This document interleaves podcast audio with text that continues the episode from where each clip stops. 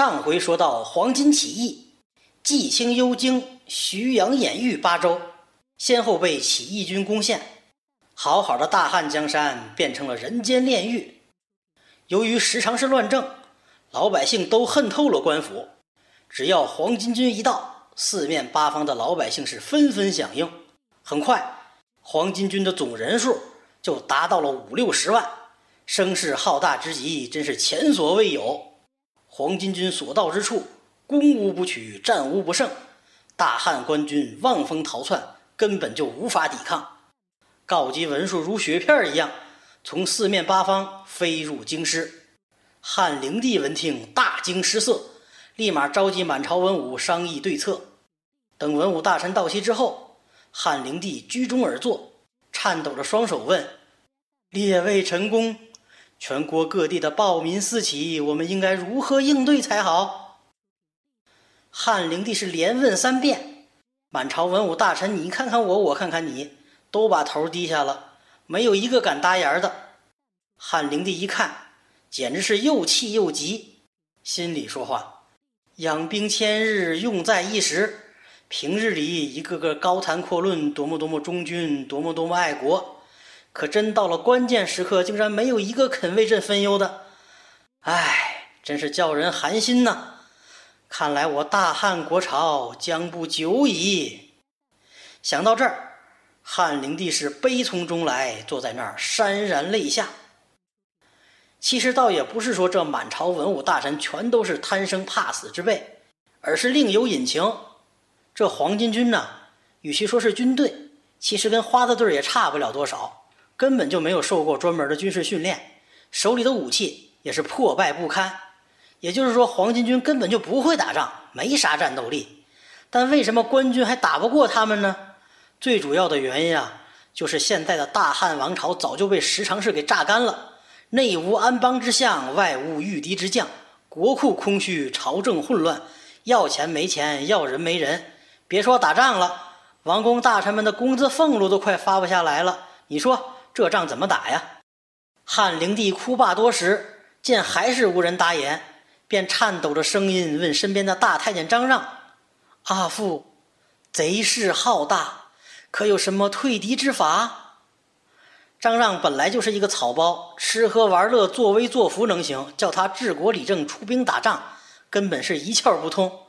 听汉灵帝这么一问，张让赶紧向上叩头：“启禀万岁！”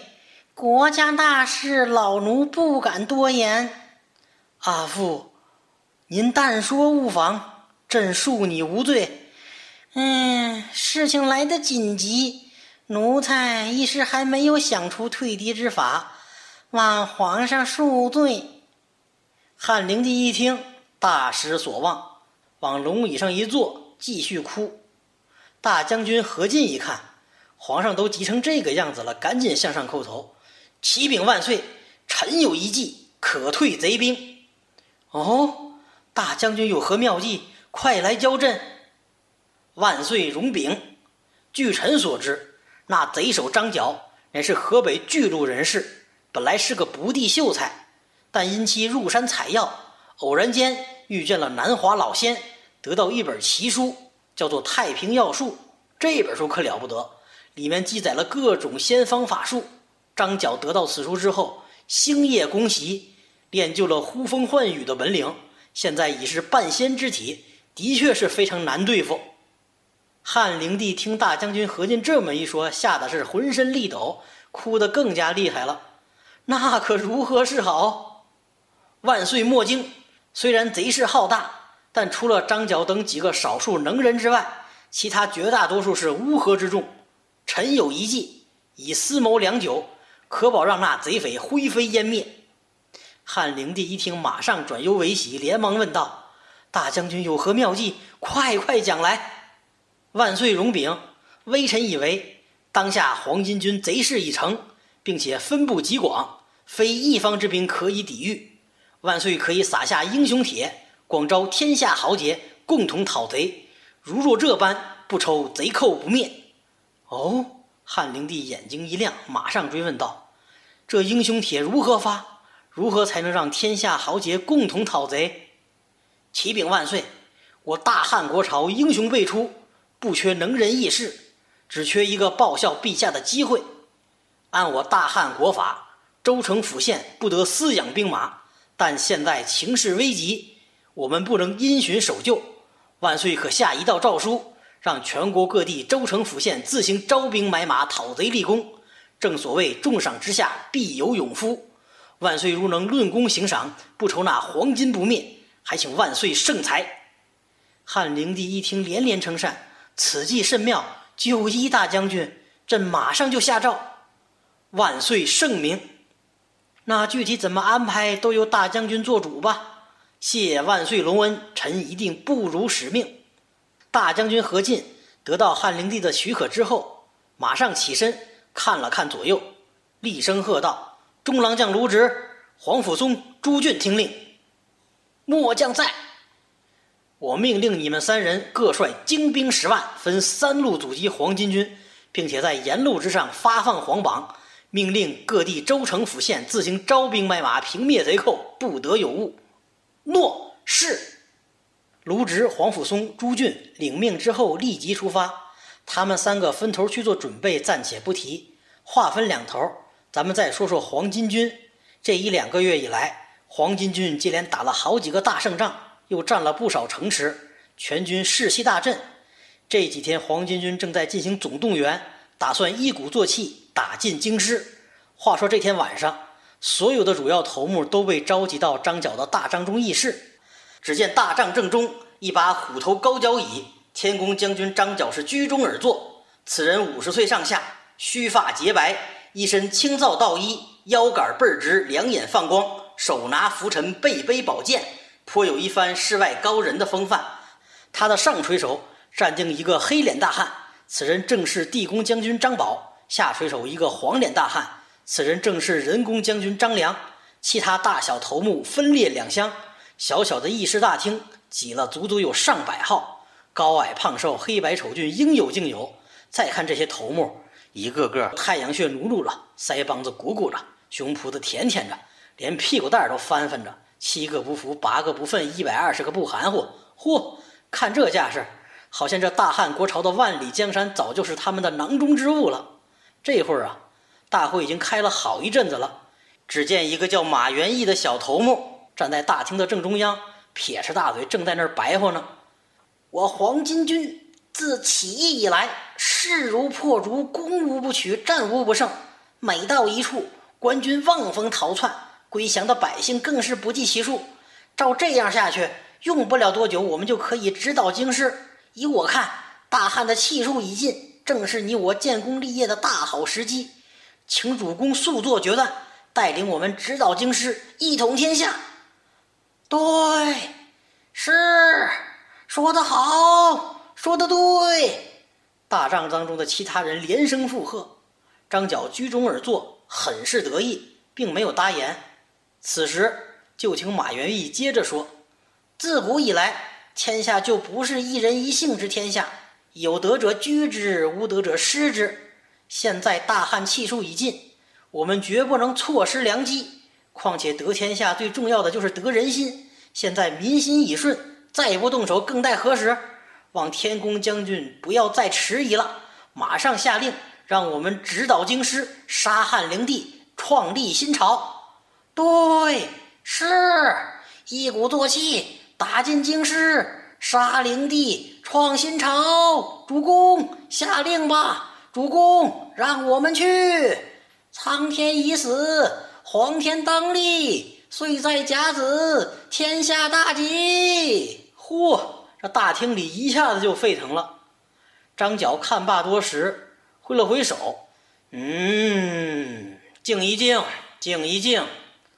大厅里的人一见张角发话了，瞬间鸦雀无声。张角见大家不说话了，便接着说：“既然大家都觉得时机已到，那我也没什么反对的道理了。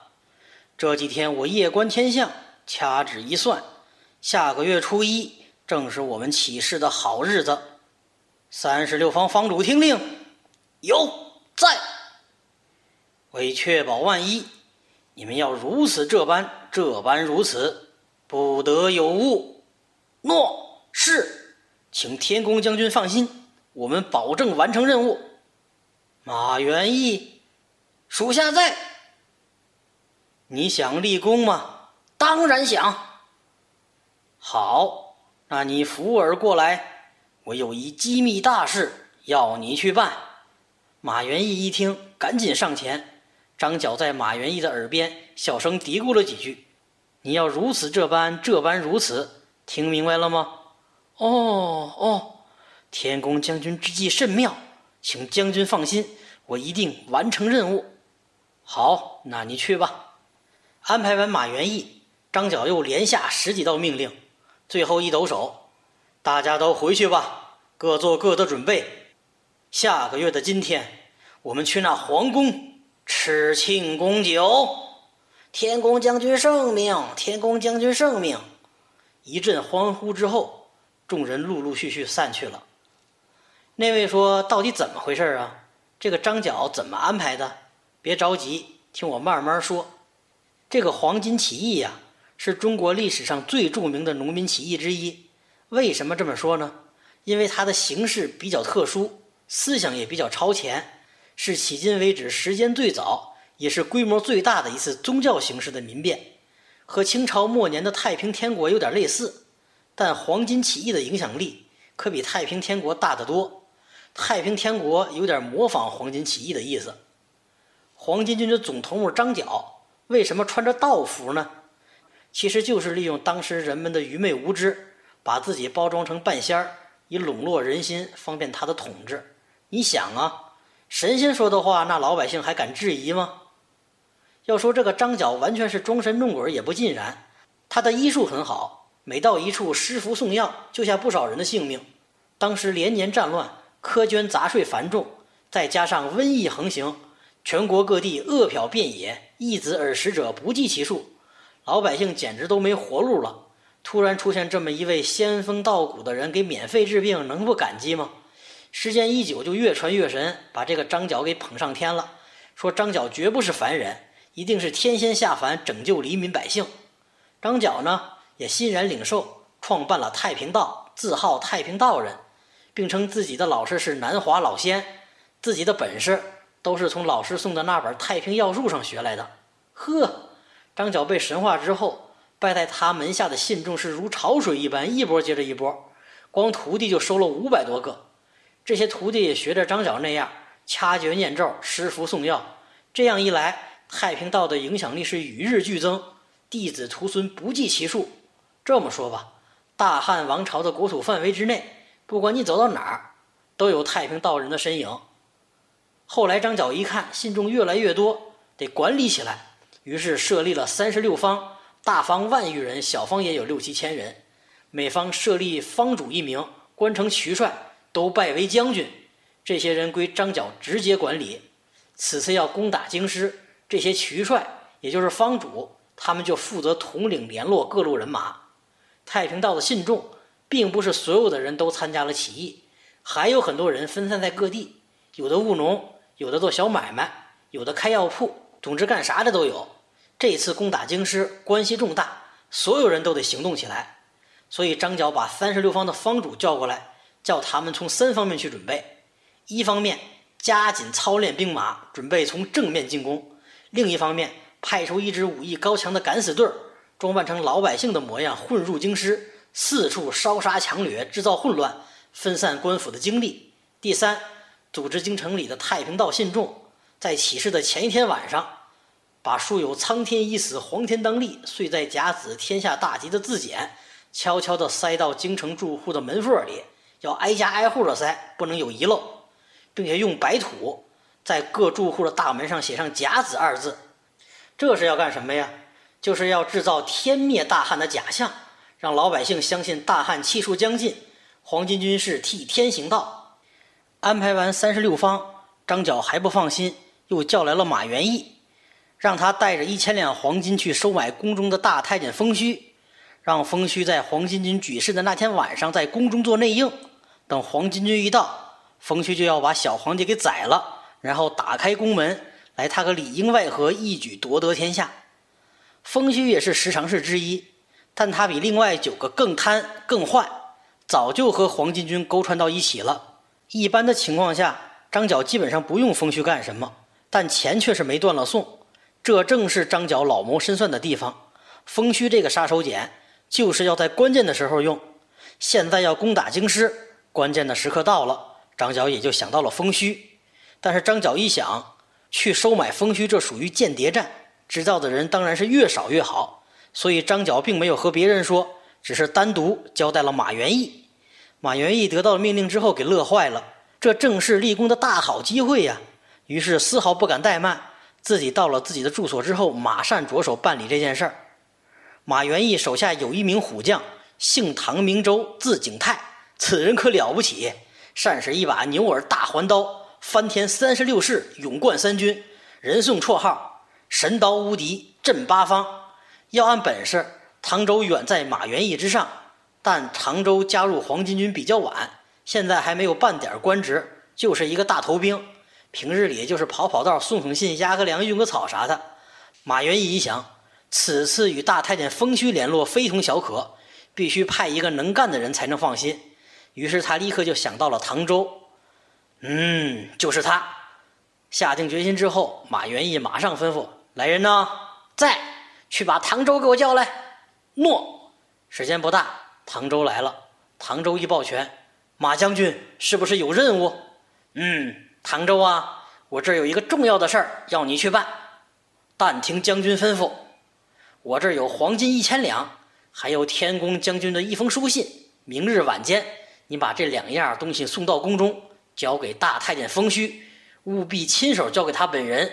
此事至关重要，千万不可出半点差错。”“大太监封虚是我们的人。”对，黄巾军自起义以来，封虚提供了不少有用的情报。此次攻打京师，还要他做内应，这些黄金是给他的赏钱。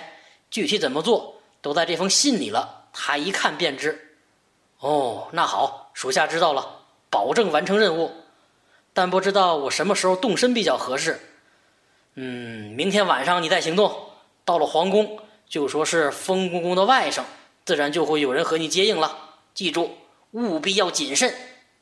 属下知道了，请将军放心。唐周拿着金子和书信回到了自己的住所，这觉可就睡不着了。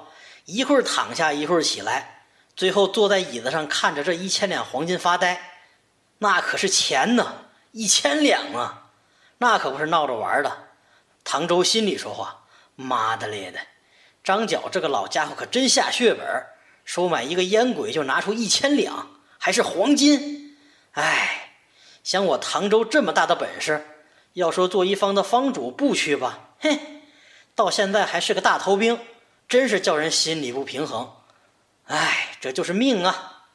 这唐州越想越不平衡，越想越生气，最后心里突然一动，嗯，我不如如此这般，这般如此，嗯，就这么办。那位说怎么办呢？这个唐州啊，要盗反黄金，把那一千两黄金自己密起来，然后去汉军那儿告密。唐州下定决心之后，径直走向中书省，把张角给封虚写的那封信交给了大将军何进。何进拿过信一看，封虚竟然敢里通外国盗反大汉，还要谋杀皇上，这可了得！马上下令缉拿封虚，等把封虚拿住。大将军何进又在封虚的府上搜出来了一张蒙丹蓝谱，里面开列着与黄巾军有勾连的人员名单，里面有不少人还是朝中的大员呢。这些人那还跑得了吗？一夜之间，凡是蒙丹蓝谱里记录在案的人员，全都被何进拿住，满门抄斩。封虚也让何进派人在监狱里给勒死了。唐周为了向何进请功，自动请缨去诛杀马元义，何进同意。唐周带领一哨人马悄悄潜入马元玉的家中，见人就宰，见人就杀。马元玉听见门外打了起来，马上就知道大事不好，拎着一把单刀又出来了。对面正撞上唐周，马元义一看是唐周，气得牙根痒痒。好你个唐周唐景泰，你这是要干什么？难道要造反不成？哈哈哈哈哈哈！马元义，你算个什么狗东西？我唐州乃龙凤之体，怎能长期屈就于你？我已投靠朝廷，还不快快交出你的狗头！妈呀呀呀呀！好你个忘恩负义之辈，吃我一刀！马元义气炸连肝肺，上前就是一刀。好，好，好，来得好！唐周举刀相迎。马元义哪里是唐周唐景泰的对手？不到十几个回合，被唐周斜肩铲背，劈为两半。哈哈哈哈哈哈！马元义呀，马元义，真是自不量力，竟敢和我动手！唐周正在那儿得意呢，忽听脑后恶风不善，回头一看，哇！噗！那位说怎么了？唐周刚一回头，一支冷箭迎面射来。说时迟，那时快，只见寒光一闪，大铁橛子扑哧正中唐周的咽喉。从这头进去，从那头出来了，那还活个啥劲儿啊？死了不？那位说：“这箭谁放的？还用问吗？除了大将军何进，还能有第二个人吗？”别看唐周去告了密，大将军何进根本就信不过他。何进心想：唐周这小子为了自己升官发财，竟然可以出卖自己的主子，这种人绝不能留。于是何进秘密派出武士，暗中跟随唐周。等他把马元义杀掉之后，立刻放冷箭把他干掉。可叹神刀无敌震八方，唐周唐景泰空有一身好武艺，竟死在了暗箭之下。唐州反叛，马元义被杀的消息很快传到了张角的耳朵里。张角一看事情已经败露，立刻提前起兵，于是命令三十六方方主挥军南下，进军洛阳。各方方主得到命令之后，闻风而动，黄巾军如潮水一般涌向洛阳。然而此时的朝廷早有准备，黄巾军南下受阻，只得四面出击。张角带着黄巾军主力行至广宗县境内，迎面正遇上汉军大将卢植，双方就打了交手仗了。真是一场凶杀恶战，双方死伤无数，但谁也没战倒谁。就在广宗县以北一百里这个地方僵持住了，连日以来打了好几场恶仗，双方互有损伤。虽然卢植是员猛将，也比较会打仗。但自己在人数上吃着亏呢，黄巾军的人数比自己多两倍，更重要的是，除了自己之外，几乎找不出可用之将。双方就在广宗县僵持住了。话说，另一支黄巾军也打着张角的旗号，大举进犯幽州境界。幽州太守刘焉乃是江夏靖陵人士，汉鲁公王之后，连日来与黄巾军大战小战不断，胜者少，输者多。现在一听张角亲自带军来犯，急的是一筹莫展。身边的校尉邹靖一抱拳：“民公莫急，属下认为贼兵甚众，我兵寡，不可力敌。现在万岁已经下诏，允许各地自行招兵买马，民公可立即下诏招军应敌。”刘焉连连称善，立即发放招贤榜，广招天下豪杰，共同讨贼。将令一出，刘焉所辖的州城府县闻风而动。招贤榜被贴到街头巷尾，到处都是。话说招贤榜传至涿县，这才引出一位惊天动地的大英雄。只见皇榜前站定一人，此人身长七尺五寸，家住涿县楼桑村，面如冠玉，鼻直口正，眉分八彩，目若朗星，大耳垂肩，双手过膝，目能自顾其耳。他自幼丧父，家境贫寒，靠织席贩履为业。虽一身布衣，却素有大志，心怀天下。性宽和，寡言语，喜怒不形于色。弑母至孝，不好读书，好结交天下豪杰。要问此人为谁？他不是别人，正是本书的书胆——中山靖王刘胜之后，汉景帝阁下玄孙，姓刘名备，字玄德。